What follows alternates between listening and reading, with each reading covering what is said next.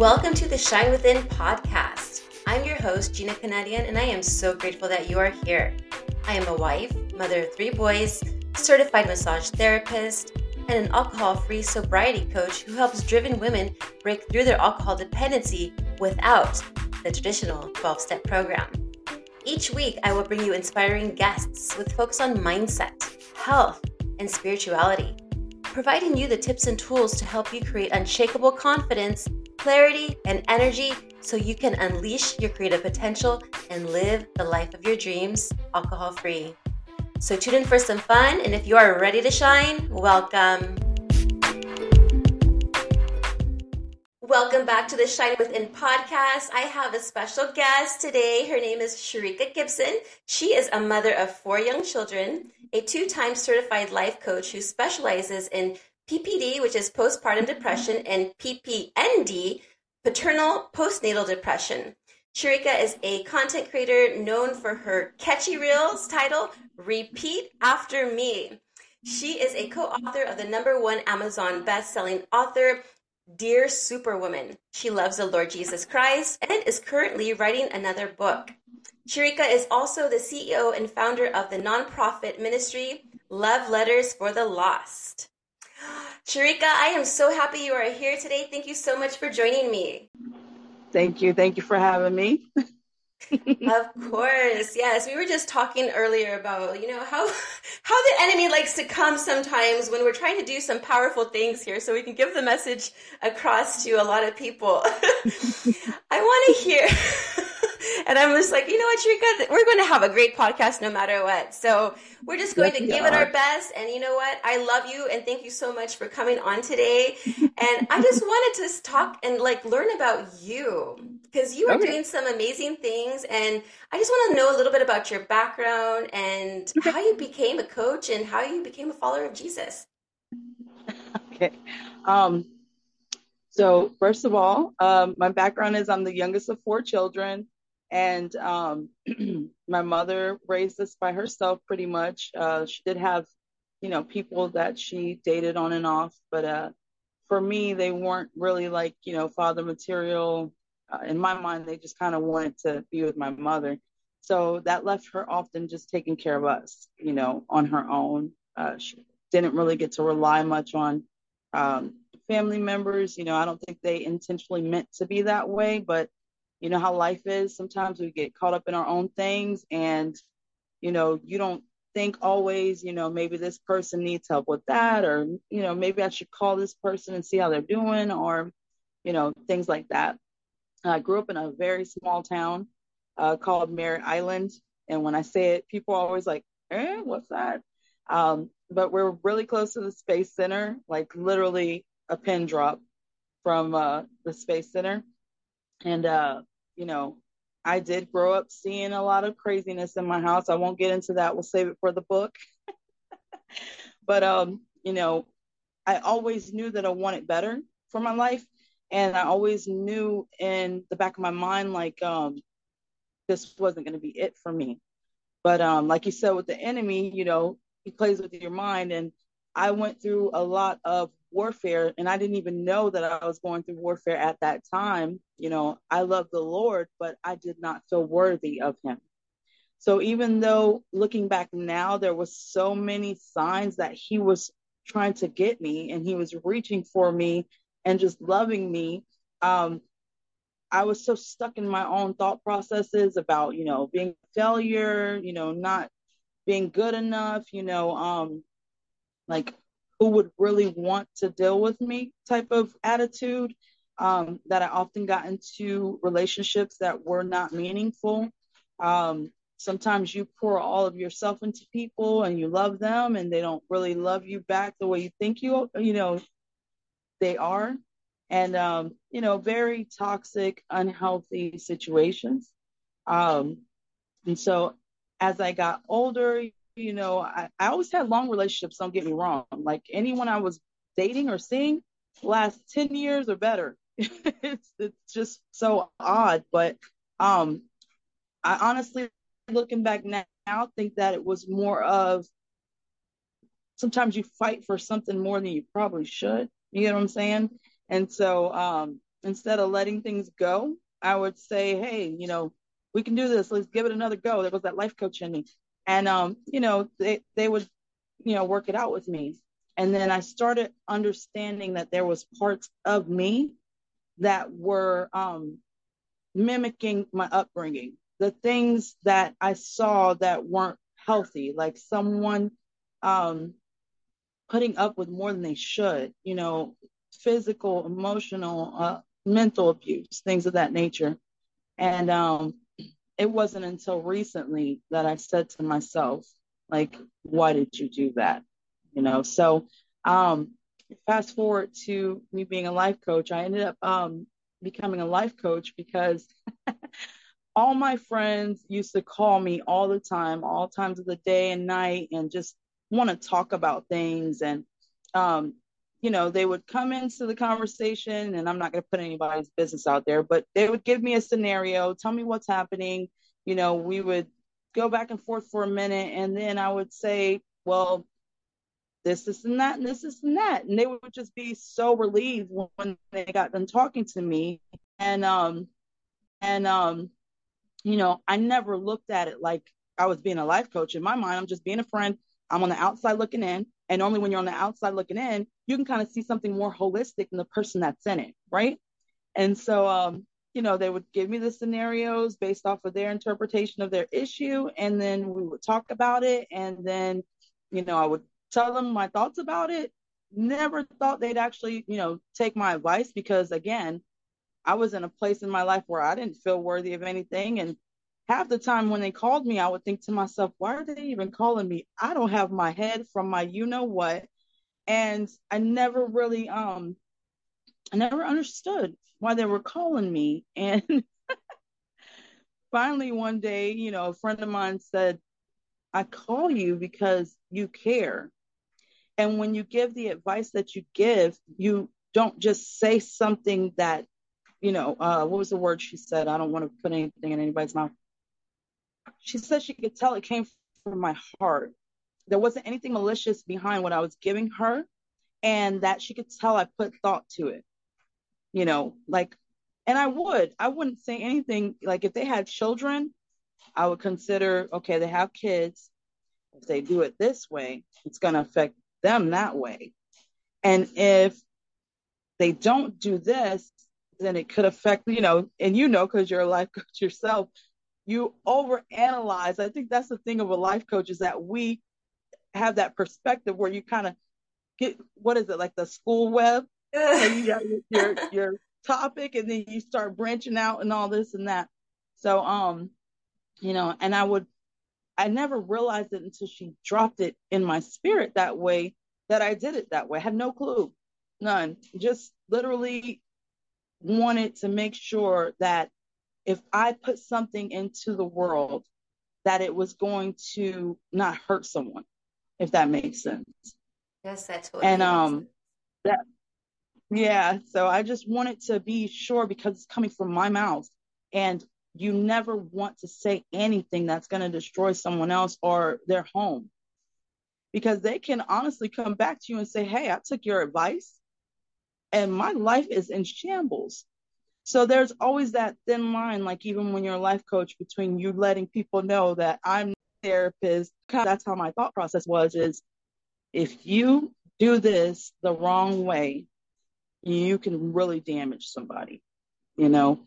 And uh, that was always my fear. And um, I realized that fear left me stagnant for so many years. I could have been helping people a long time ago. You know, I could have probably already stepped into a certain place. But as we know, God does everything on his time. And even when we make mistakes, he'll turn those mistakes into greatness. So, um, for all I know, everything that's happening was meant to happen this way because every day is a learning process. So you never really know. Um, you know, fear can hold you back, but God knows everything. So he probably already anticipated everything that I was going to think, everything I was going to feel, things that I still needed, wanted to like really help people. And then when I had my children, it was like, God, please let me impact my children to create a legacy and a dynasty that just transcends time. You know what I mean? To where if there is any imprint of me on this earth and that it is positive and that my children, you know, move it forward. And, but the one thing that never changed was I wanted to impact people always. That was always my thing. So, um, and how I became a life coach is one day I was just, just got off the phone with a friend of mine and my then husband um, looked at me. He's like, and I'm looking at him like, what? And he's like, you take so much time from your family to minister to these people. And he didn't use the word minister, but I know that that's what that was at the time. Right. He was more like, you keep talking to these people and helping them with their problems. And, you know, people get paid for this. And for me, it was never about the money. It was, you know, you feel good in your heart. Let's mm. just be honest. Yeah. Um, you know, helping people just is such a wonderful feeling. And when you're a selfless person, that's the most selfish you're gonna be is that that heart just like, oh, that's so wonderful. I did something. You know what I mean? Like I actually did something for somebody. And so um, you know, for me that was my my selfish moment. I was like, hey, you know, they left off the phone smiling and you know, they're all happy and I'm like, that's awesome. but he was looking at me like, girlfriend, I'm going to need you to go and, you know. and I was doing all the classes, you know, I, I, was stepping out on fear. I was doing the Grant Cardone and I was doing, you know, um, all these different programs. Like I knew that I was supposed to make an impact, but to be honest with you, I had no clue where I was going with any of it. I was just like, felt led that I needed to help people. Basically, when I was I want to say 27. I was going through a situation. I was married at that time and before I had any kids. And um, when I was probably about 14 years old, I was diagnosed with these fibroid tumors. Um, when I had these tumors, I used to bleed uh, excessively. I don't know if I could say that on on. Oh, you air, can say whatever you like. Yeah, I'm familiar with those. Yeah.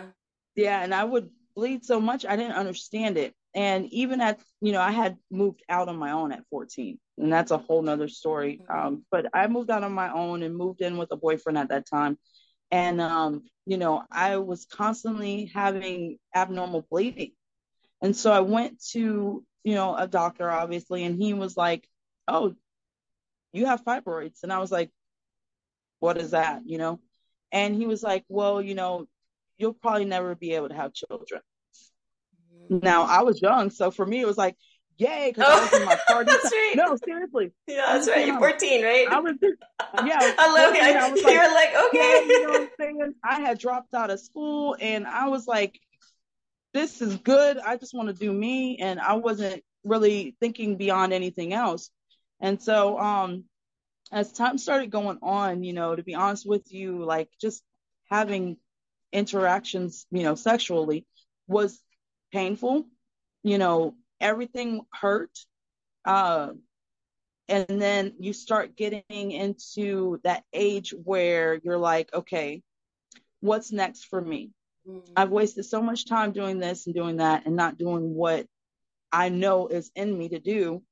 Uh, what are you doing? Mm-hmm, yeah.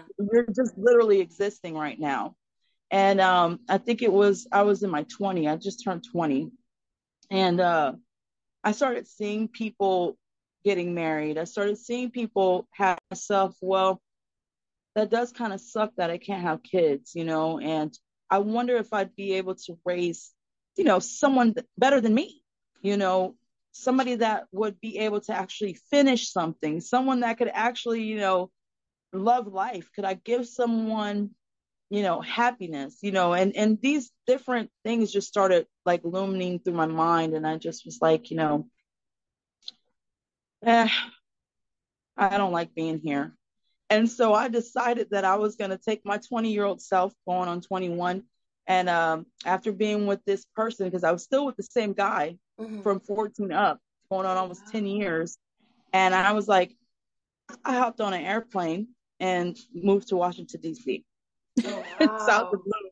Yeah, and um, of course there was a whole bunch of other stuff that happened in between there, but you know, I've never felt the need to stay somewhere. I've always wanted to travel. So I took every little dime that I had.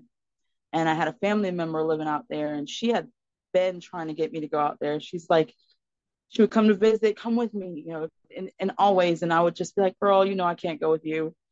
But one day we got off the phone and I said, you know what? I'm tired of being afraid. I'm out of here because I knew the town that I was in, um, the, the chances of people actually becoming any excelling or exceeding was very slim. Mm. You know, um, so I was like, I'm just gonna do it. And I took one suitcase and I hopped on a plane and went to Washington, DC.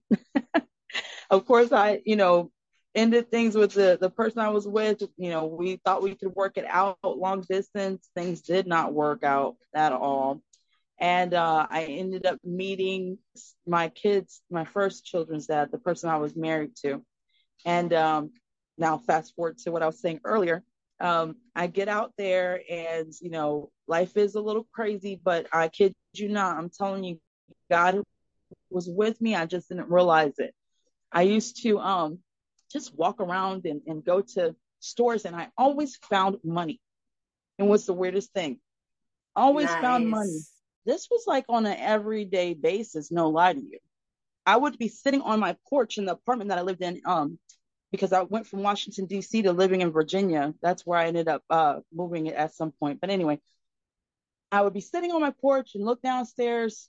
You know, I used to smoke, so I was smoking, and I would see money downstairs, and I would wait for like an hour, you know, because I I was a good person, you know, I just didn't think so, you know. Mm, yeah. But looking back, I know that I was just, I really was a good person. And I was waiting for someone to come and get that money, and they never did. And I would see people walk by, and I'm like, are they not seeing that money? Because, you know, normally when people see money, they go and they get it. So I'm up there, and, and I look at my husband at the time, and I'm like, dude, is that money down there? Do you see that? And he's like, that's money. I'm like, okay, I'm gonna walk downstairs. I said I'll probably be gone by the time I get down there, but you know, I'm gonna go anyway. Yeah. I would get down there and no one would have taken it. So I started realizing like this is just odd.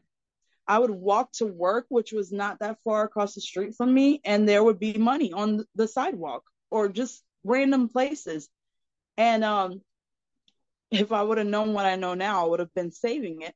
But I was using it for just to be honest, to buy roll ups for for smoking weed. that's what I was doing, or I would buy, you know, that's what I was doing at that time. And so, um, I, one day I remember um, the the guy I was with, my husband at the time, um, he used to be a very jealous man, and I grew up in that kind of atmosphere, so it didn't bother me. It wasn't a red flag for me since I grew up with those types of gentlemen, you know, being now that I know is insecure, but at that time I didn't know that, you know. And so it sounds stupid, but for us in my time frame, it was like flattering for some reason for someone to treat you that way. Mm-hmm. It was like, mm-hmm. oh, they must really love you if they're, you know, right acting so crazy about you, you know. And um, it takes a long time to realize that that's not healthy.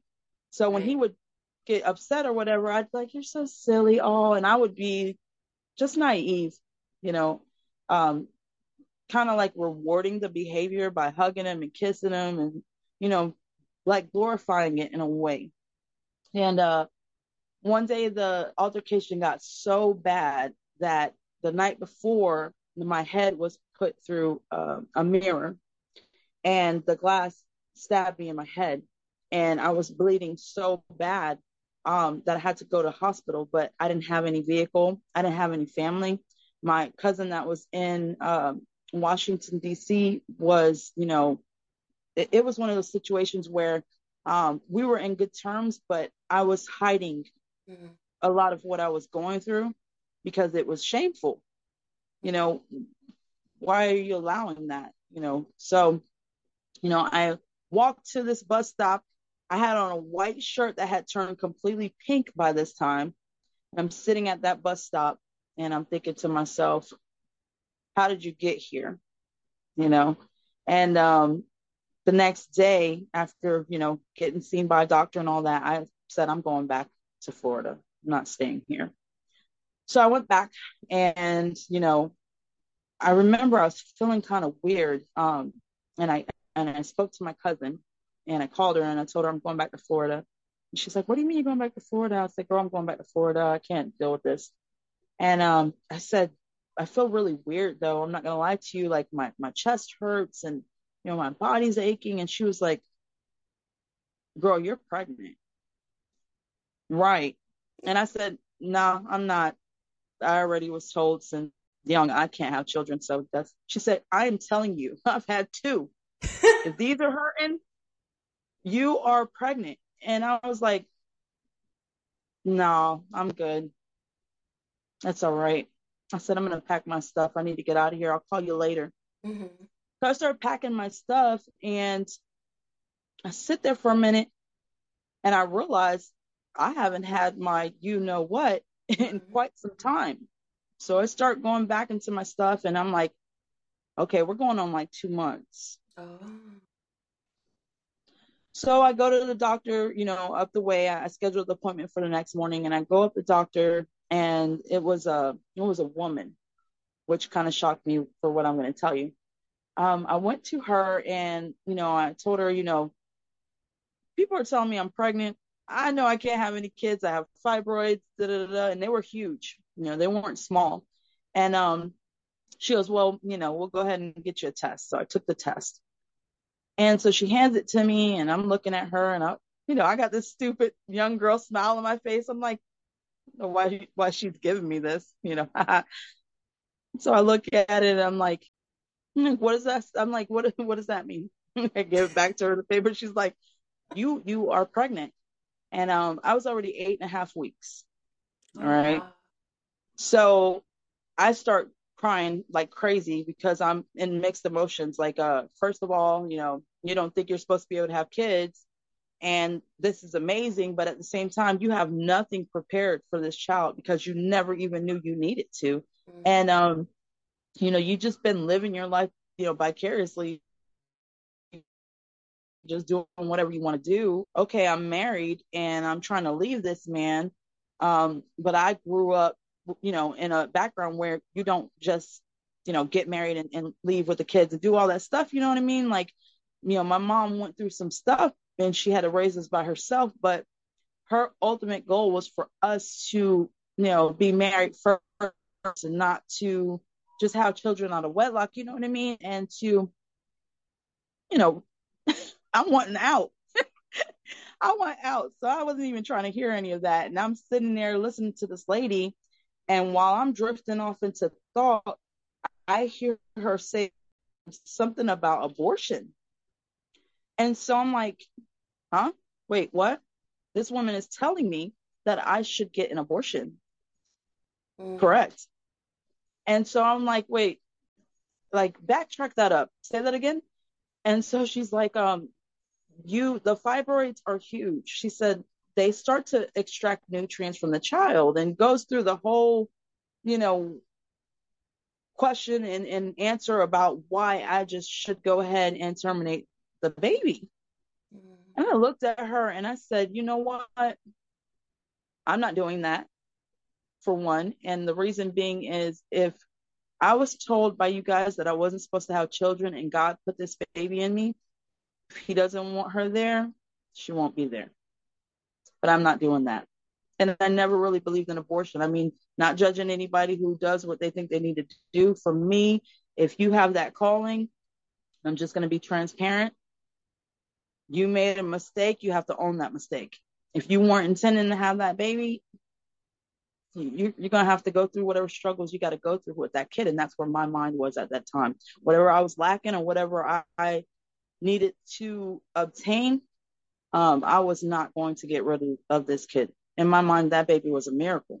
You know yeah, what I mean? Yeah. And so, you know, basically, I went ahead and I, I kept her. Long story short, you know, she thrived even with those in there. Like I was told stories about how the five underweight. I'd end up having to have her early you know, they prepared me the whole nine months for a C-section with my with my daughter, and uh, I wasn't cool with that. I I'm not gonna lie to you. I had like a I had like an eight pack. My stomach was banging. I was like, "Don't cut me!" I know, yeah. but I was willing to do it for my kid, you know. And uh, uh, she just every every month was healthier and healthier, and like her weight for some reason, like she was just doing so well. I couldn't believe it. You know, it was it was literally a miracle. You know, and then by the the ninth month, you know, when I was supposed to schedule to go in there to get the C-section, the doctor tells me, um, uh, can we sit down for a minute? I'm like, yeah, I already know you're gonna cut me, you know. said, wow. the math was not math, and I was like adding and subtracting, and nothing was. it's like, what is up with that? So, you know, now here I am, like three days that, you know, three days later, I was pushing. Wow. and so, fast forward to why I became a life coach. Um, the reason that I ended up becoming a life coach wasn't just because this guy was telling me, you know, you need to get paid. Um, after, you know, that miracle of having my child, I ended up giving birth two more times after that. And um, all of them were high risk. Every one of those children are miracles. I'm telling you, like yeah. the, the boy, I call him the boy. I can't help myself. The, the boy. Cute. the boy. I love that. The boy. And uh, when he came, he was eight and he was eight pounds twelve ounces a month early. So had I carried him any, you know, more than that, I don't even want to know what would have happened. 11 pound baby. but they ended up cutting him out. But unbeknownst to me, right? But God is funny because not only was I not supposed to have a kid at all, but He allowed me to do what a lot of mothers don't. I went through natural birth and a C section. I can literally tell you that I've had both those things and be able to tell you, you know, oh, I, I went through that. I understand. I can really mean that I understand. you know, me it's not too. just like someone yeah. telling you, oh, yeah, that sounds rough.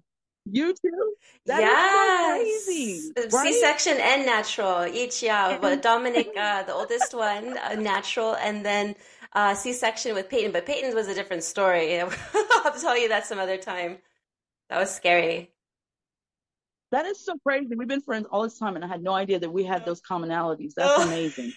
right? That is so. We have got to really sit down and talk about that. That is so cool, man. A lot of people can't say that. That is so like um, it's so important, especially when some women are like not ready to deal with certain things. Like you can mm-hmm. actually physically say, "Hey, I understand you. This is what it is. You know, this is how I felt.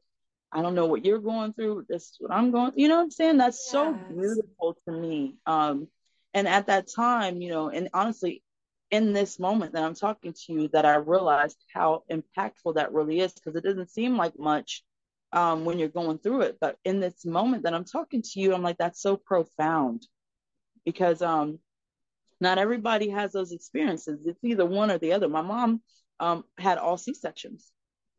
She never was able to do that. And, um, you know, but for me, I was very stubborn. I, I told myself, well, if God's going to give me this kid, I'm going to breastfeed her. yeah. That's a whole nother beast. So, um, you know, I, I went through so much. I caught mastitis. I mean, I should have quit, but I'm I'm just not a quitter. Yeah. And even though I had the clogs and you know i had where my boobs were being ripped up like i was bleeding and i was just like what am i doing? And my family was just like girl give up. Those hurt. the mastitis hurts. Man it's like uh, you get fever also and you get nauseous and you Absolutely. have these ducts that are clogged and you're just trying to get yeah. warm compress on your chest and i've had it too. It, hurt, it hurts well, I was dumb. You probably had you probably went and actually talked to somebody. I'm a stubborn heifer at the same time, excuse my language. Oh no, no, I'm stubborn. And I was like, um, oh, I'm gonna get through this. It's all right. And I tried to do the, you know, people were telling me, rub it out, rub it out. But I'm I'm just not the, that type of person. Like I'm like, I'm gonna beat this. Well, I ended up having to go to the hospital. I almost died. I almost killed myself. You know, I had the big, thick blue veins throughout my arms. And I remember I had this really bad fever, and my mom came in the room and she's like, You don't look good, and your veins are like crazy. And I'm like, I'm good, you know. I'm not gonna lie to you. I was like, I can do this, you know. Bro, they had to give me a blood transfusion and everything. My blood pressure dropped. I couldn't breastfeed my baby for like three weeks. It was just crazy. I I would pump and then I'd have to throw that out and just keep doing that with the antibiotics running through. And for a little bit, my child had to be on formula. And I thought to myself, you know, you you did nothing by being that way. Mm. You accomplished nothing. You know, that's a whole nother story. But um, as far as the, the life coaching goes, though, um, unbeknownst to me, when I had my first kid, uh, I think it was my third month, I had um, that stubbornness came through again. And, um, you know, I knew something was off about me. Um, I didn't have a luster. I was always very uh, energetic and I joked a lot. And uh, I found myself, um, by this time, I had rekindled things with my husband. Like the when I had, I ended up leaving him and it's so much goes there. But anyway, um, all relationships like that. but I had left him initially after I had her and I came to Florida. Well, he ended up coming down with me here uh, eventually. And so I started noticing that, you know, I didn't want to be touched. I just wanted to sleep, but I never could sleep.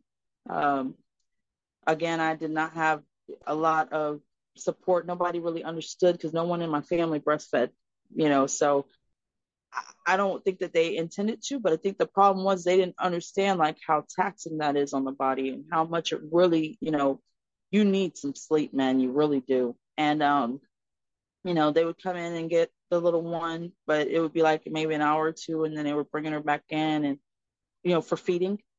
And I'm really in my mind like I don't want her in here. And then I was struggling with that thought process of, gosh, I always, you know, wanted this, and now I'm God gave it to me, and now I don't even want to deal with her. Like, you know, I, I was going through so many different emotions. So I finally went to go and see, um, the, you know, the doctor who delivered her, and um, I think she was like three months, and he looked at me, and I told him what was going on.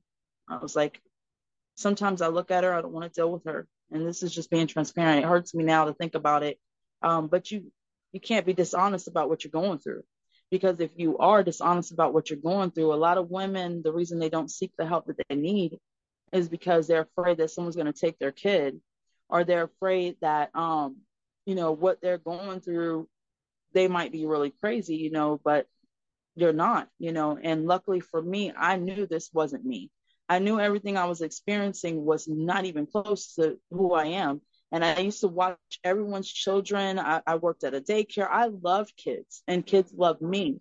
And my daughter loved loved me to death. But I remember having these thoughts that now that I know how the enemy operates, mm-hmm. it was the enemy. You know what I mm-hmm. mean? Trying to get me playing on what I was already feeling and trying to maximize that to a point that it shouldn't have been. But anywho, um, back then I was just like thinking about hurting her you know, I, I and not just her myself.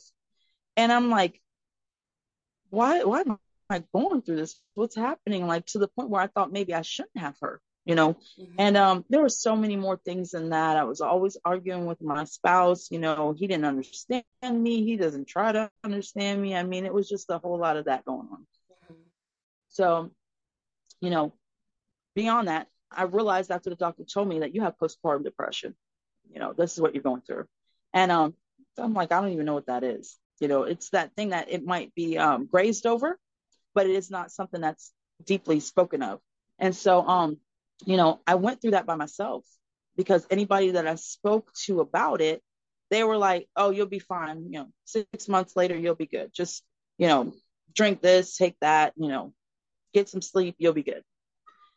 That didn't happen for me. So it wasn't until my daughter, I could say, was maybe two and able to use bathroom on her own and sleep more throughout the night and those things that a lot of those symptoms began to subside for me. But um, it didn't really go away, you know. And it's funny because statistics tell you that after a couple months, like in your sixth month, you'll be fine. Everything will be fine. It's a lie you know it, it, really is but because no one talks about these things um you know, we just kind of stuff it under the rug and keep it moving. I think she was in her sixth month when I found out I was pregnant. I want to say, um, and this is only three months after I was diagnosed with postpartum that I find out I'm pregnant with another baby. Okay, and so I'm literally like, what, what, what are you thinking? You know, like what were you thinking? But it was an accident, slash, not really, you know, because yeah, you know yeah. what you're doing when you're doing it. And um, you know, then I had to make a choice. You know, by this time they had removed the fibroids. I went in and had a myomectomy uh, after my daughter, but um, I still had scar tissue from that procedure. You know what I mean? And so um, it was just rough. I was going through it. Let's yeah. put it that way. so I started getting these symptoms again of, you know, postpartum. Yeah.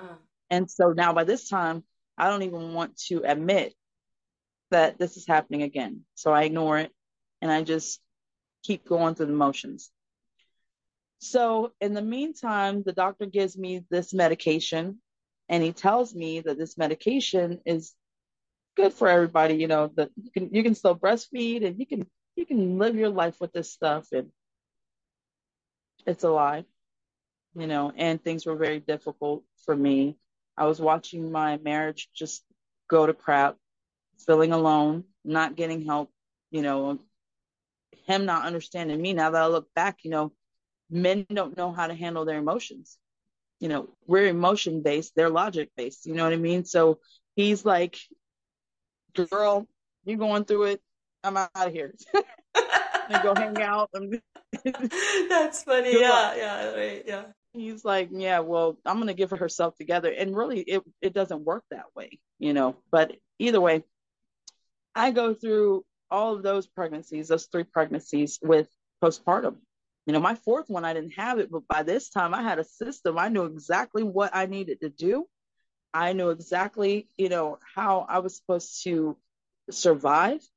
I knew exactly what to do and this was without the medication anymore i had i had gotten to a point where i was like i am not taking this medicine i don't know if other women can feel me on this but some of the medicine that they give you you feel like a shell of yourself you are a zombie mm. a literal zombie and i remember waking up and feeling so robotic um, at this moment i can tell you exactly how it went down got up heated up the bottle made the breakfast, got the kids' clothes, you know, had no emotions, none.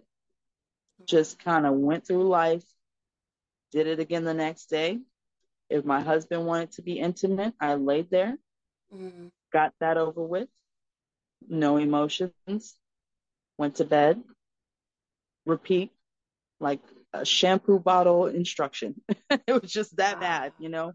And um, just dealt with it because I was like, this is what they do for for us. So it, it must be okay because other women have survived this. And you never hear of the horror stories of the ones who didn't. Mm-hmm. You, you know, so like I was saying, this guy's telling me, you know, you're helping all these people, you're doing all this and that, you may as well get paid for it. So I start going to the Grant Cardone things, and I'm like, okay, if I'm going to be a life coach, I need to find out, you know, how this works. How does this right, work? Right. Then they start hitting me with you need a niche. And I'm like, a what?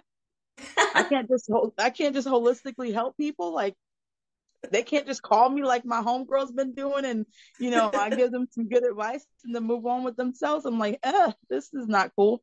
So, you know, I'm I'm taking all these classes and I'm doing all these um like emotional intelligence things and I'm like, I naturally know how to help people. Like, why am I doing all this? You know, and then you start realizing that you, you need to because you're not all fixed in here. And there's a whole lot going on that you can maybe give someone advice with but you can't really guide them through you know what i mean? And you start realizing like process. You don't want to just tell someone go do this and, and have a good day because that's what the doctors did to me. Sorry i got somebody i had an unwanted visitor in my face.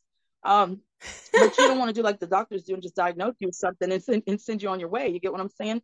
And you know, you want to make sure that when that person goes out into the, there's a way for it to be gone mm-hmm. completely, and that they can move on with life. And if they have another kid or if they decide to expand, you know, their their home, that this is something that can actually last. So as I'm going through all of these things, you know, they keep hitting me with what's your niche? And I'm like, I'm just a life coach. You know, I would I can't tell you how many of these people probably got frustrated with me. I, am not gonna lie to you. I did um who is it? Christina Jandali. I'm sure you guys have seen her on there. Um, I've done um what's her name? The Doers Way. Uh they they they're called the doer circle, you know what I mean? And they used to tell me what's what's your your niche? What is your niche? And um you know, no offense to them, but then you start noticing people start taking your ideas and they start kind of using it for themselves. And and I was just like, you know, I went through that a lot um, with the people that I was working with. That it seemed almost like they weren't really trying to help you get yourself out there. They were kind of they were kind of getting some some fresh meat because they may have been in the business for a while and were running out of ideas. And sorry, I'm just gonna keep it 100. That's what was going on. And, you know, I would see my, you know, my deal and there. I'm like, really? Aw, it's messed up. my mindset was different back then and I got offended. I didn't know that what God has for you, he has for you. And it doesn't matter who tries to duplicate you, they can't be you. And they can't handle it the way that you can handle it because God deposited it in you. So right. they can try to counterfeit all they want to counterfeit, but they cannot do what God placed in you to do. Okay. Yes. So as the time started going on and I started, you know, this is how God got a hold of me. I knew I wanted to um, work with women. That's number one. No biased. Um, you know, I knew I wanted to help women. And so it became the idea of how. Because the market is so saturated with um, women empowering women and women encouraging women and you know it's like you can only go so far with that i don't care what's deposited in you you can only go so far with that kind of of thing so it's like what what can i do so i remember after having that conversation with with my husband at that time um, I stayed up because I used to not sleep at all for some reason. When this whole niche thing came about, I was losing sleep about this thing. I'm like, what is my niche? You know, I need to find something. I don't know what's going on. And uh, I prayed. I remember I prayed uh, that night. It was like 3 a.m. And uh, all my kids were sleeping.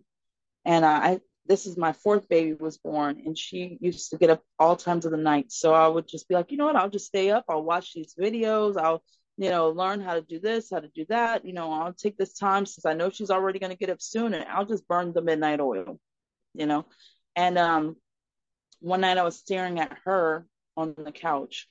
And I do remember my then husband at the time, he used to get so frustrated, you know, even though we had agreed that I, I'd be a stay at home mom and that, you know, she'd be able to work and take care of this and take care of that.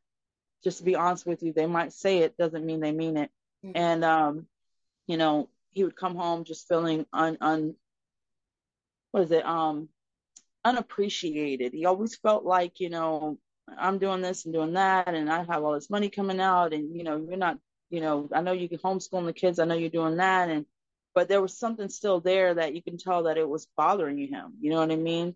So it just made me depressed because I knew that I cared enough about him to figure something out. You know, but I also knew that we had the kids at home and I was, you know, still taking care of them from home. And, you know, so in the meantime, that's how I met you. I, I started doing um, New Age and, yeah. and Wellness 360. and I was already up. So I was like, uh, I'm going to try my hand at this because it really didn't cost anything to sign up for this. I mean, it's a one time fee of this. And I was like, you know, and everybody in that group was amazing. I'm not going to lie.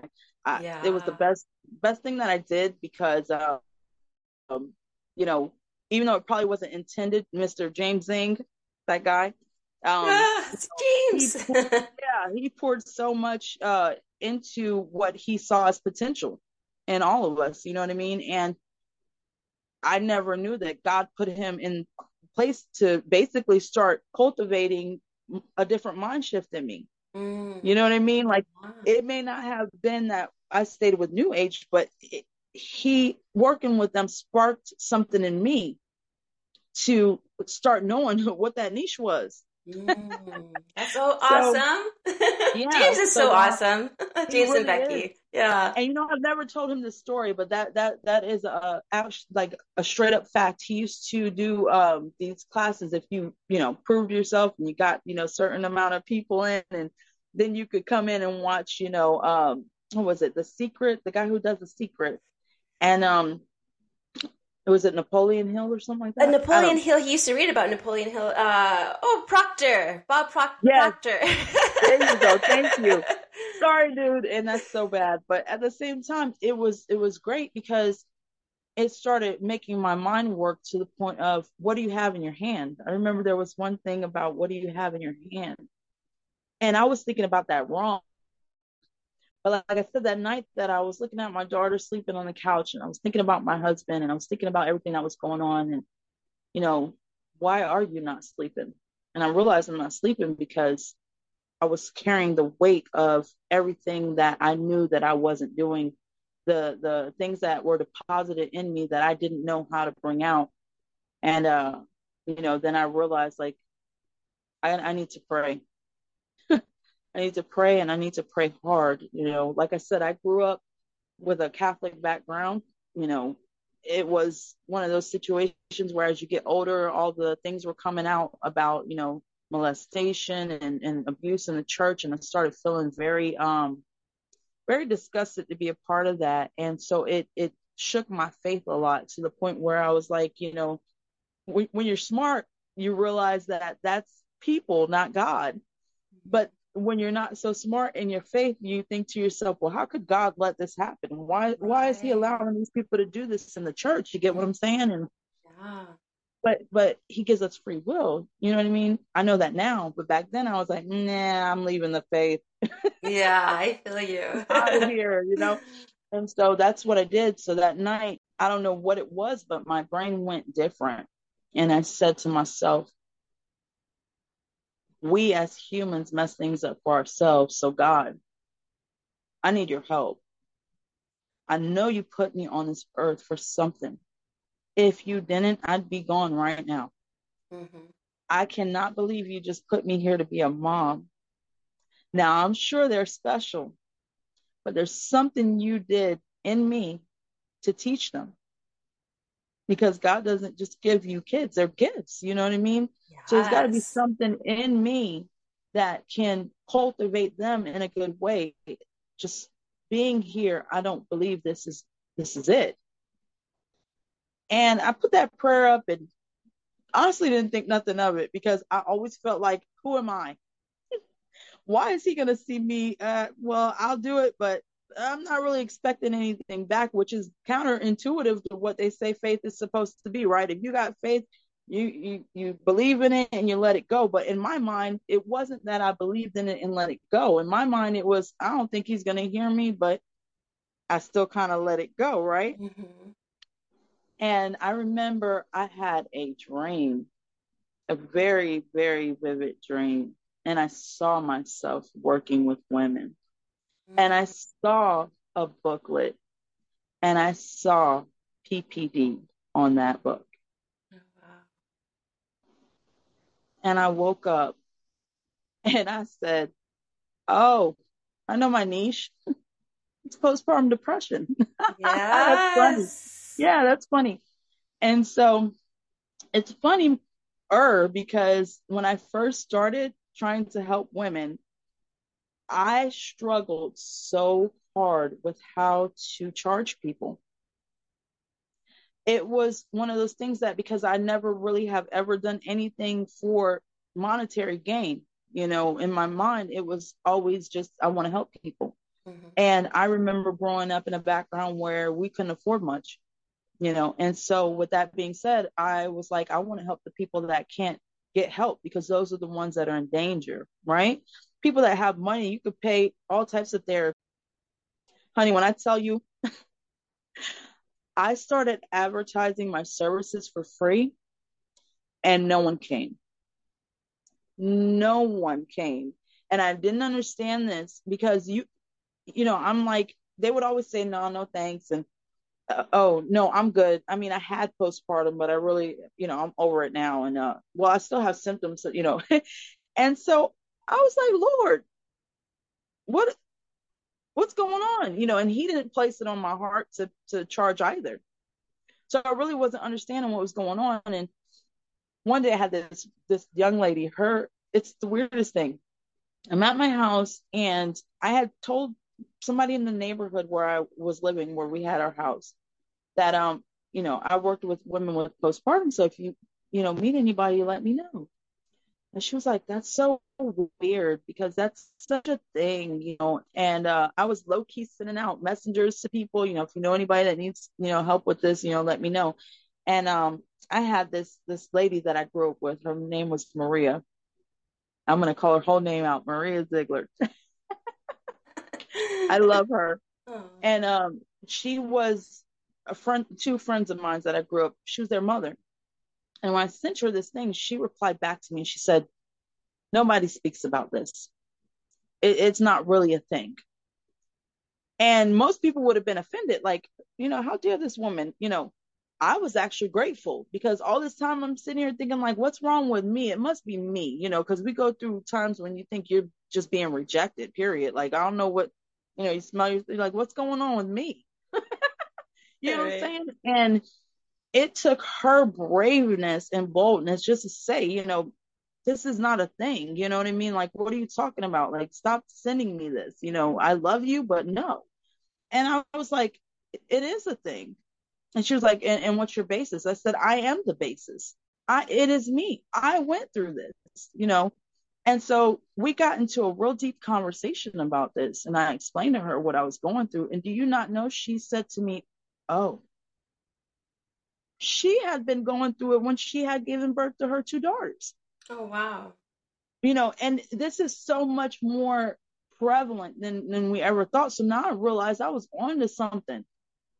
Like this is really literally that taboo thing. Like when this this reminded me of when, you know, you grow up in those houses where certain things happen and they're like, what goes on in this house stays in this house. You know what I mean? Mm-hmm. And, and I realized that this is that type of subject. Like this is crazy. So I made it my mission to just stop even um, reaching out to people and start really honing in on this and studying and getting my statistics. And I realized in that moment, God didn't tell me anything because I hadn't done my part.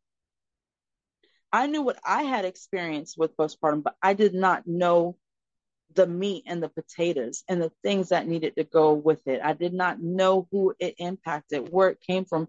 It, it took me years to really understand what this was, you know, and not just from a personal point of view, but from a holistic point of view. And in that that study, like you were saying with the the PPND, that is actually fathers. I have I have learned so much about this disease that I realize now that it does not just affect women, it affects men.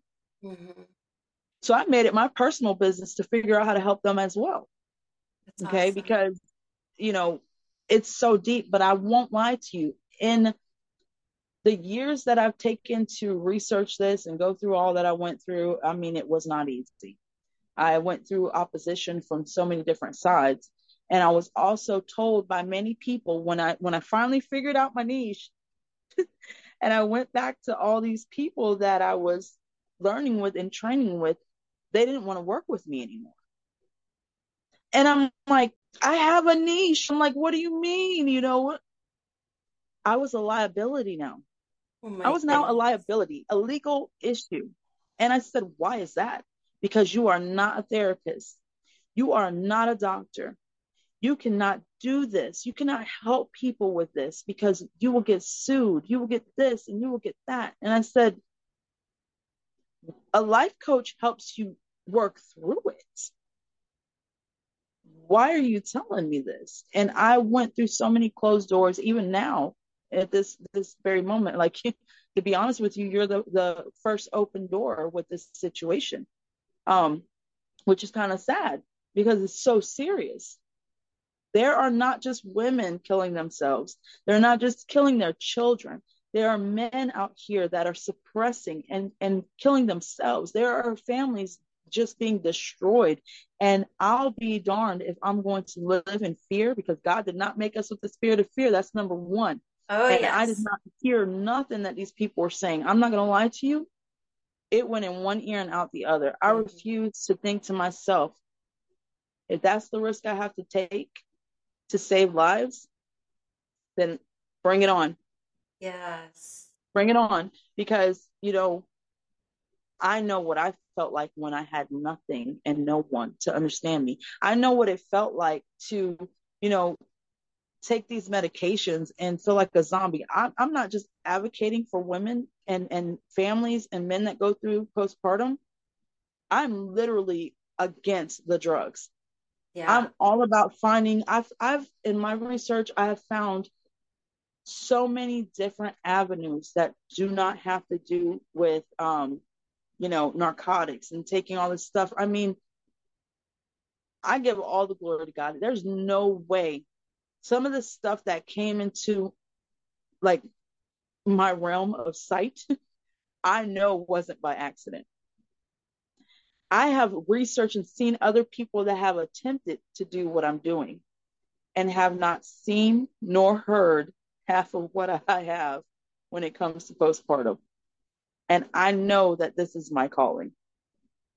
This is what I'm here to do. And, I realize now that all the spirit of fear trying to push me to a different niche because I did try other ones, I'm not gonna lie. I went from that to okay, well maybe I'll just help people with um, you know, uh, career coaching, but it just never felt right. It never felt right. And so um, that's that's how I got into life coaching. And again, because sometimes we don't always, you know, believe in ourselves, I'm twice certified for that reason. Because when I first took the first test, I was like, well, you are kind of dealing with people's lives, man. You might want to take that test again and make sure you passed it. And I did really well. but then I turned around and took it again. I was like, mm, let me make sure. And I went to a whole different different college. I didn't even take it with the same place. I went somewhere else and got recertified just to be sure that I knew that I knew what I knew. More for like uh, like I said, when you you people trying to minimize you or you know you minimize yourself, you agree with what's being said to you, you intake the things, um, you you'll do silly things like that, get twice certified. That's great. So- and that's the path that you you needed to go, you know. And, and thank you so much by the way for your story. I I totally you are such an inspiration and I am so blessed to know you. And I didn't even know you had gone through gone through that. Now, I I personally did not go through postpartum depression, but I did have like what is called the case of the baby blues where I just felt Baby like blues. so sad and just, I was at the hospital. I didn't want anyone touching my baby. I didn't want the nurses to take him away. I was like I, I was like so paranoid something was going to happen to him. Some nurse was talking to me about, "Oh, you got to be careful with SIDS." I'm like, "What SIDS?" and all this stuff. And then she put this fear in me and oh, I was just like all messed up in my head and I I just I can't imagine what it'd be like to go through that for so long though how devastating Yeah. that would be. And then to have those thoughts like, this is not me. I don't want to hurt my child. I don't want to hurt myself. But what's going on? My husband's not, you know, uh, reciprocating properly to how I am. And it's just, it's, it's horrible. But I, I'm so happy that you've overcome it and now it can help people because I don't think I've ever heard of a coach like that. And that's, a, that's amazing. I love Yeah. that. And your story is beautiful. And I totally agree. We have to go through the darkness in order for us to see the light. And God Yeah. has already had this planned out for us. It's like, why, Lord, did I have to go through this? so we can make such a big impact to those who need to, to who, for those who need help. So that is Yeah. so awesome.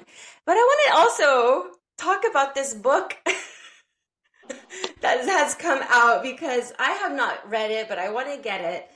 And I know Nicole, we know Nicole. She's beautiful. I love her too on there. And, uh, and I guess another, a lot of incredible women. But can you share a little bit about this book that recently came out?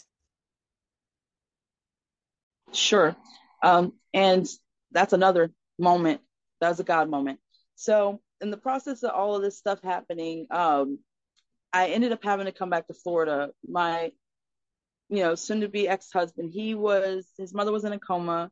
And, you know, I was like, we need to go back down there. You know, we need to go be with her and, you know, try to get her, you know, back good, find out, you know, how to move from here, you know.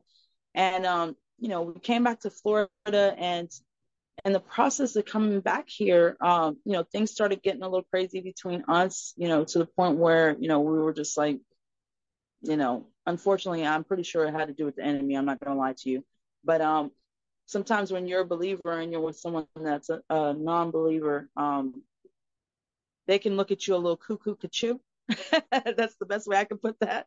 And so, um, it just it, it just ended up being that I, we got separated and you know i was here with my four kids. That that's currently happening. So i like i told you i'm an open book so i'll be 100% transparent with you. But oh nicole came to me before i left uh, i was in utah before i came back to florida. And um, she, she told me we're, we're going to be doing this book and you know uh, I would love for you to be a part of it. I can tell you have a testimony inside of you, girlfriend. You know, just from us interacting, I just know that there's so much more beneath the surface. Like I need to know. She was like, girl, join me with this book. So we're dealing with all the stuff with the the sickness of the mother and you know marriage on the balance and all this stuff going on. And I was like, you know what, Nicole, I love you. I appreciate you thinking about me, but I'm just gonna let that go for now. You know. God is funny. So fast forward to you know the the separation and everything, and I'm sitting here and I'm literally got nothing to lose. I have no money. I'm going through all this stuff. You know, I'm just like my my coaching business is just starting to take notice. Okay. And so I'm like, this is awesome. You know, got my husband, I have my my kids, you know, I'm no longer just a stay-at-home mom, you know, uh, things are just this is awesome. Where life hits you like a ton of bricks and just everything just ceased. Before it even took off, it was already dead. Right? Or so I thought, right? Yeah, That's what you think, because what you see is not really what's going on. And we don't know that that God is obviously working in the background, right? But what we're looking at, it looks horrible. And so I'm sitting there um, one night, you know, again, where the kids are sleeping. And this is after I, I made my mind up, like, I'm to follow you, Lord. I'm, I don't care what it looks like. You know, I got faith. I, I'm looking back at the landscape of my life and I already can see that you've been there you know i can already see that you protected me from so many things. Like I, I, there's no way that i can't acknowledge you anymore. You know what i mean? Mm-hmm. and so i made my mind up what i was going to do and i wasn't going to go back. I wasn't going to become lot's wife a pillar of salt. I'm going forward. You know what i mean? Yeah. And so you know but then all this stuff starts happening and i'm like oh you know i didn't sign up for this what's going on, Lord? You know, I thought you said when I follow you, like you you you know, you're gonna make things abundant, like you're gonna make my path straight. What's going on here? This is not straight, this is crooked. That's so with you know, anyway. So, you know, I'm like, what is up with this? So now here I am out of nowhere when I just came down here a month before and I was a married woman with four kids coming to help somebody. Now I'm a separated mother newly single with four children, not yet divorced, but literally alone, and haven't worked worked on paper in eight years. So people are looking at that big gap like and the, the newest thing that I have is that I'm a life coach. And they're like, we don't honor that. we're, we're not hiring you. We don't honor that. You know, so I have literally nothing and and this is one thing I'll tell you women I mean don't just be at home taking care of your kids and homeschooling and doing all those things without I'm just going to say the truth stash you some money honey because I did not know I put money towards bills. I did what I was supposed to do. I budgeted what I was supposed to budget, you know, and I I was told by my mom, make sure you put money up. And I was like, no, everything's gonna be fine, you know. So anyhow, um, I ended up getting in the late night. It was maybe 11:30 p.m. my time frame, and I'm back in Florida and I'm feeling sorry for myself sitting on the couch. My kids are sleeping. I'm sleeping on someone's couch now, and I'm like, why? Who did who did I kill in a past lifetime? I had to have done something horrible um, at some point because this is not okay. You know, I was going somewhere, and now I'm stuck, and my mind was on maybe I didn't make the best decision. Had people from different genres of churches tell me, well, when you follow him, you have to bear your own cross and you you will lose everything. And, you know, this happens, you know. And I'm like, that's not cool. I got four kids, you know what I mean? What's going on? And um I didn't realize at the time that that was so that you can understand that he is your provider. Mm-hmm. He is your everything. Mm-hmm. You're not supposed to be reliant on man. You're not supposed to be doing these things. And it it wasn't sinking in for me. Just being honest. Wasn't sinking in. I, I in my mind, no, I'm following you. I'm doing all I'm doing all the things. I'm reading all my verses. I'm, you know, doing all the things, but it's it's not the same. you know what I'm saying? Yeah. So it's like 11 something at night and, and Nicole hits me up and I'm like, what's up, girl? And she's like, what's up? You know how she is. She's always like, ah, yeah.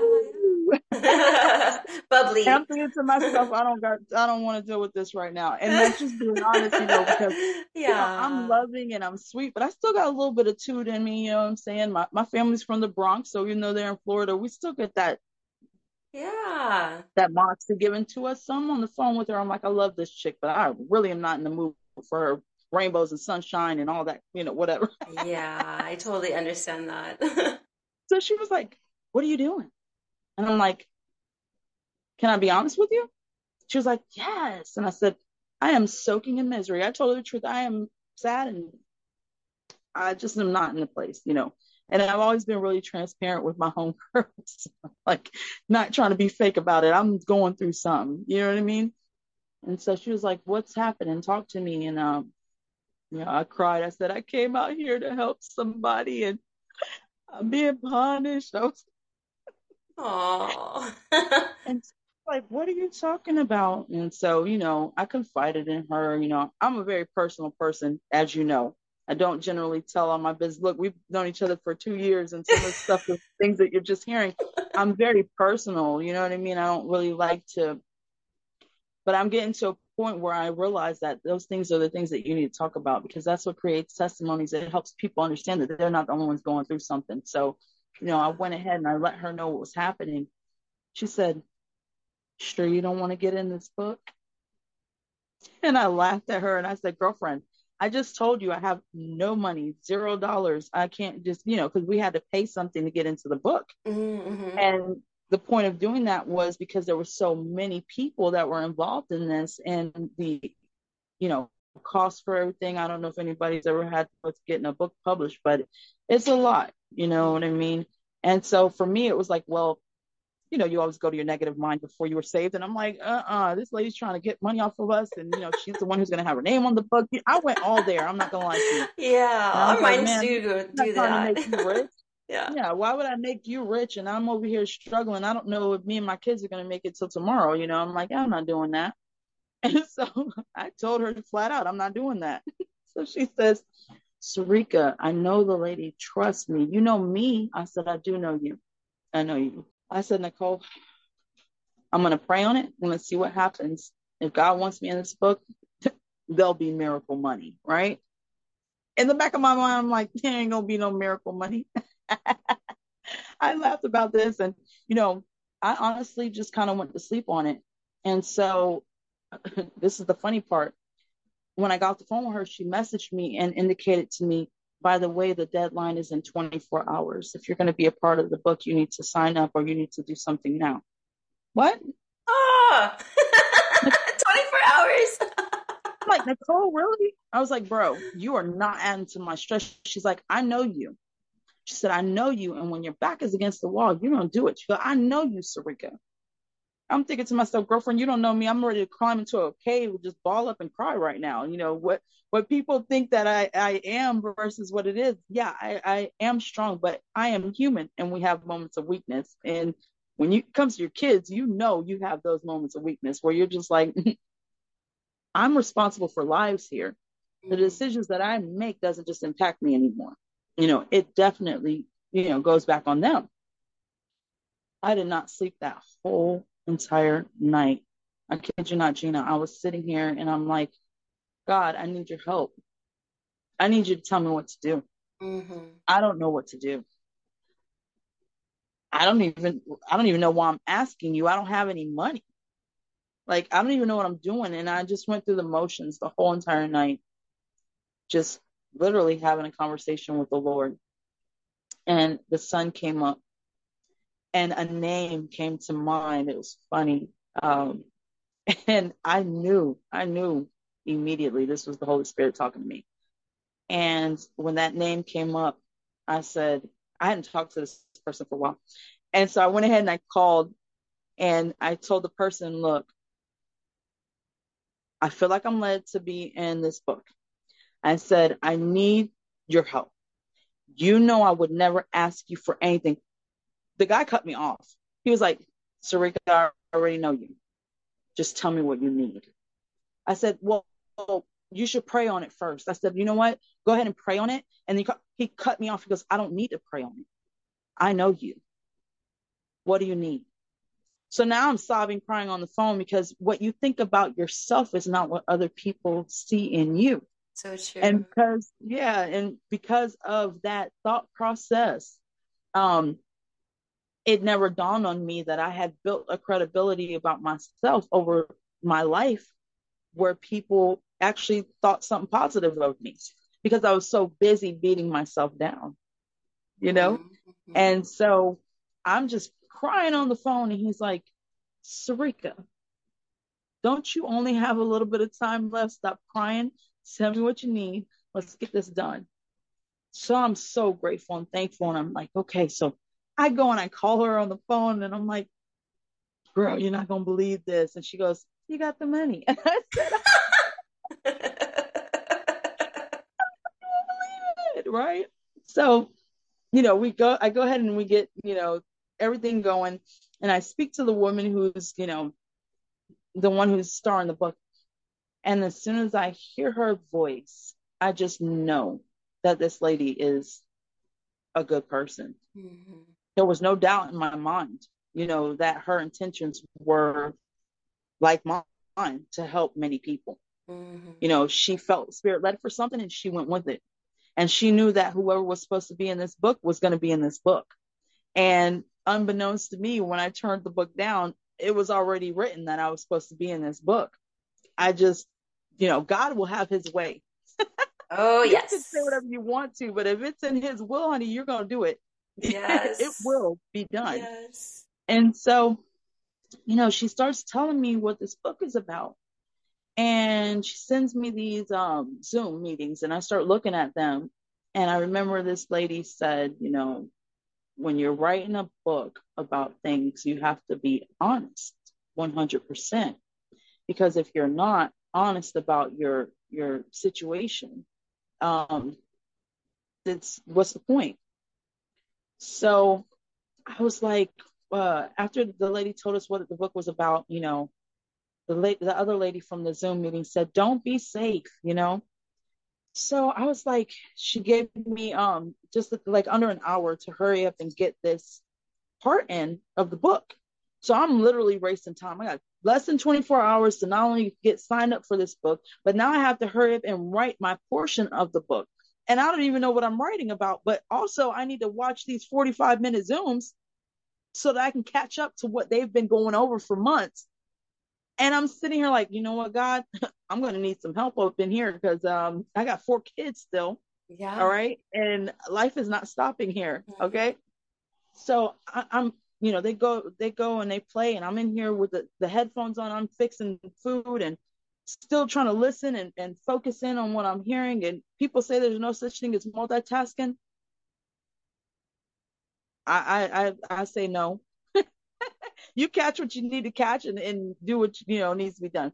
So initially I was after, you know, hearing everything, I was like, oh, you know, when I was young, you know, really young, you know, I was raped as a child. So I was like, oh, that that's a testimony that resonates with a lot of people. You know, a lot of kids are unfortunately victimized when they're young, you know. So this is I'll just tell about that and and get it over with. So I wrote this whole thing. I wrote it out. And I remember um I called the lady and I was like, I did it. It was literally the 11th hour. It was 11:59 p.m. when I got that thing into her. You hear me? And we had till midnight, 12:01. Wow. That, yeah. So I was like, oh. and so I was so excited about it. And um, I think it was two days later, she she sent me a message. She goes, I'm gonna have you relook at this for me. And I'm like, oh boy, I must have really messed that up grammar wise, you know. And so I was like, uh, okay, you know, and I looked at it and um, there's a certain word count you're supposed to have. And I actually used this app to count the words and it told me that it had that many words, but it was actually counting things that weren't words. Interesting. Like, and so I was short like over a hundred words based off of the different periods, commas, quotations, and things of that nature that were in there. And I was like, no. Aww. So I sat here for a minute and I was like, don't worry, I'm on it. I told her I'll take care of it. I'm sitting at the table and I started getting a flash of something that I had buried really deep inside of me. And I knew right then it was God. And I heard very clearly, stop being safe. And I'm sitting here and, and let me be clear. I've felt the presence of the Lord and I've I've, you know, I know he exists because of the the landscape of my life. But I never really heard so audibly something like that. To the point where I was thinking, what? What's going on here? And so finally, you know, while I'm seeing, you know, the, the thing that happened, and I'm just like, I'm not gonna lie to you, I said out loud, I'm not sharing that. I I'm not doing that. I told the Lord out loud, I'm not, I'm not doing that. And it's almost like this weight on you when you know you are supposed to do something and you're being disobedient and it's not going to come off you until you do what you're supposed to do. And so finally, you know, for some reason I felt deep in my soul like this is not about you. This is not about you. It's not about your comfort level. It has nothing to do with you. It has to do with the ones that you're going to save. You have to do this. And so it was the weirdest thing. I wrote this thing in under 10 minutes. Wow. Under 10 minutes. And I just submitted it. I didn't look at it. I didn't edit it. I didn't do anything with it. I called the lady first. Me, I got ahead of myself. I called her first. She sent me a new app that she used for the word count. I, you know, submitted the words into there. It said 351 on there, and I sent that thing out to her. And I told her, you know, I'm really embarrassed about this story. My family, no one knows about this. My husband, nobody. I've never spoke this to anybody in my life. Wow. I said, so I don't want to read it. You know, I honestly didn't even want to look at it again, you know, because it was that painful. Mm-hmm. And so she ended up calling me a couple days later, and, and it was the most silent call. She was just quiet. And she said, I couldn't even edit it. I said, What do you mean? She goes, You know, I, I couldn't edit it. There was nothing wrong with it. I knew I didn't write it. Wow. I'm just going to be transparent. I knew that it was the Holy Spirit that wrote that for me because I prayed before I even touched that paper to empty me of me. This needs to be all of you because I don't want to tell this story. I don't want to tell this story. Yeah. But if you want it told, you're going to have to be the one because I can't do it, you know? And so when she told me she couldn't edit it, I'm like, yeah, that's because the, the, the perfect one did it. It wasn't me because if I wrote it, you were going to fix all types of stuff in here. You know what I'm saying? Oh. You were going to have to fix that. There was going to be some capital this and, you know, lowercase that. I'm telling you. And um, she just told me like it just was crazy that that that happened like that. She was like, you know, I really appreciate you not being safe. And I told her just like I told you, I didn't write that. I didn't write that. It is my story. It happened to me, but I did not write that story. You know what I mean? So, but the book itself is a beautiful um, culmination of different testimonies of women and the things they've gone through. We have two gentlemen on there, and a lot of people get the the misassumption that they're they're gay men because it says "Dear Superwoman," but they're not. They're oh, not. Didn't put the two together. Yeah, yeah that's right. that's funny. They are not. They are just um, one gentleman actually coaches women and has this unique perspective on how you know he's perceived you know the the women that he's helped and he's just really amazing his name is michael and then there's another gentleman that came on there and he um, spoke his truth about something that he went through involving his mother mm-hmm. and how he mm. saw a woman being treated. So uh, it's deeper than that. But um, I mean, it's just such a beautiful book. uh, there's a woman on there, her name is Jimmy. And she said to me one day when we were um, talking, she said, I know this book is going to deliver many people people are going to be delivered as they read this book. And I didn't understand what she meant until, you know, I started reading in, in my Bible and some scriptures and I realized she meant deliverance. Like it's going to free so many people because they're going to realize that they are not the only ones who went through it. And going through it doesn't mean it's the end. You know, all these people in this book is, are successful. Like just me being in this book alone, it had to be God because we're talking about doctors, people that are well established in the world. They have a, a good following, and these people are not me. you know what I mean? And it is such a blessing for what I was just going through. Mm-hmm. You know, mm-hmm. being that I'm like, I'm going to have to raise four kids by myself. And, you know, life is not where I want it to be at. I was so close to, you know, all this greatness. And then now it's like, eh, it went straight through my fingers. And God still made a way. He put me in the presence of people that I, you know, he says, I'll, uh, you know, he'll he'll do it, you know, and in rooms that you couldn't even imagine. But did I think that it would be to that magnitude? Absolutely not. The woman who wrote the book, they call her um, the bag woman because she makes she makes money and she knows how to coach people to make money. I mean, that is her nickname, bag woman. And I'm I'm on a book with her. Oh wow. That's you know amazing. I mean? And so yeah, it, it just blew my mind how just God is real. yes. Oh, I'm going to get this book because I'm going to get inspired by everybody's and I'm going to yeah don't don't tell anybody what what what it says in there and but besides you know the I Holy Spirit wrote it to too. very careful. But you are you have it in you. The Holy Spirit is part of us. It's within us. We are part of we're all connected. You know it's this beautiful thing. Yeah. so you did write this book by the way. The Holy Spirit did write with, with you.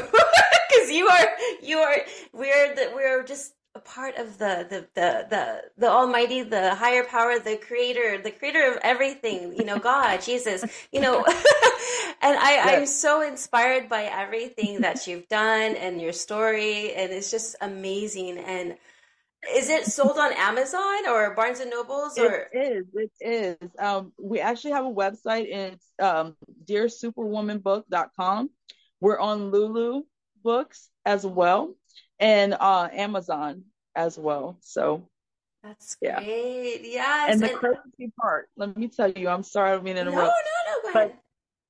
I'm sitting there one night. This was like not even 24 hours after this book hit.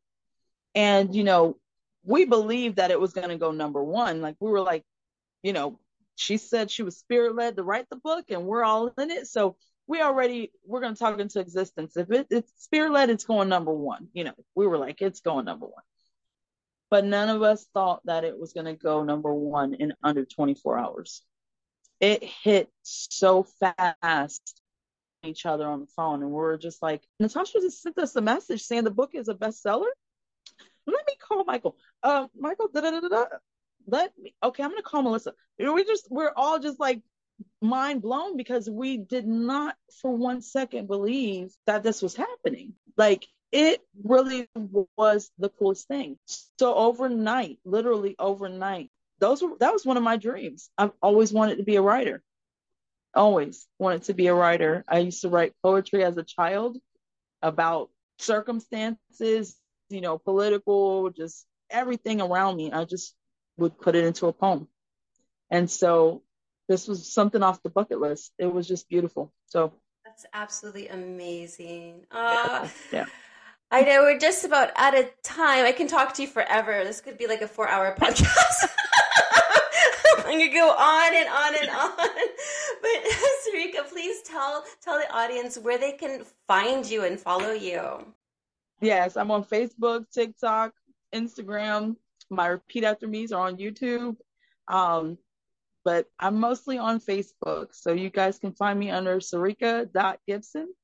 And uh, I'm looking forward to hearing from everybody. This is so fun. Oh, that's so awesome. And thank you so much for joining me today. I really appreciate you. And I just know you're going to be doing amazing things. And I know you're going to be creating such an impact for everyone that needs to, for everyone that needs to hear your message and hear your story. You're truly an inspiration. Thank you. So thank you so much. If you're loving what you're hearing, go ahead and check out the links in the show notes. And if you're aligned to leave a five star review, thank you.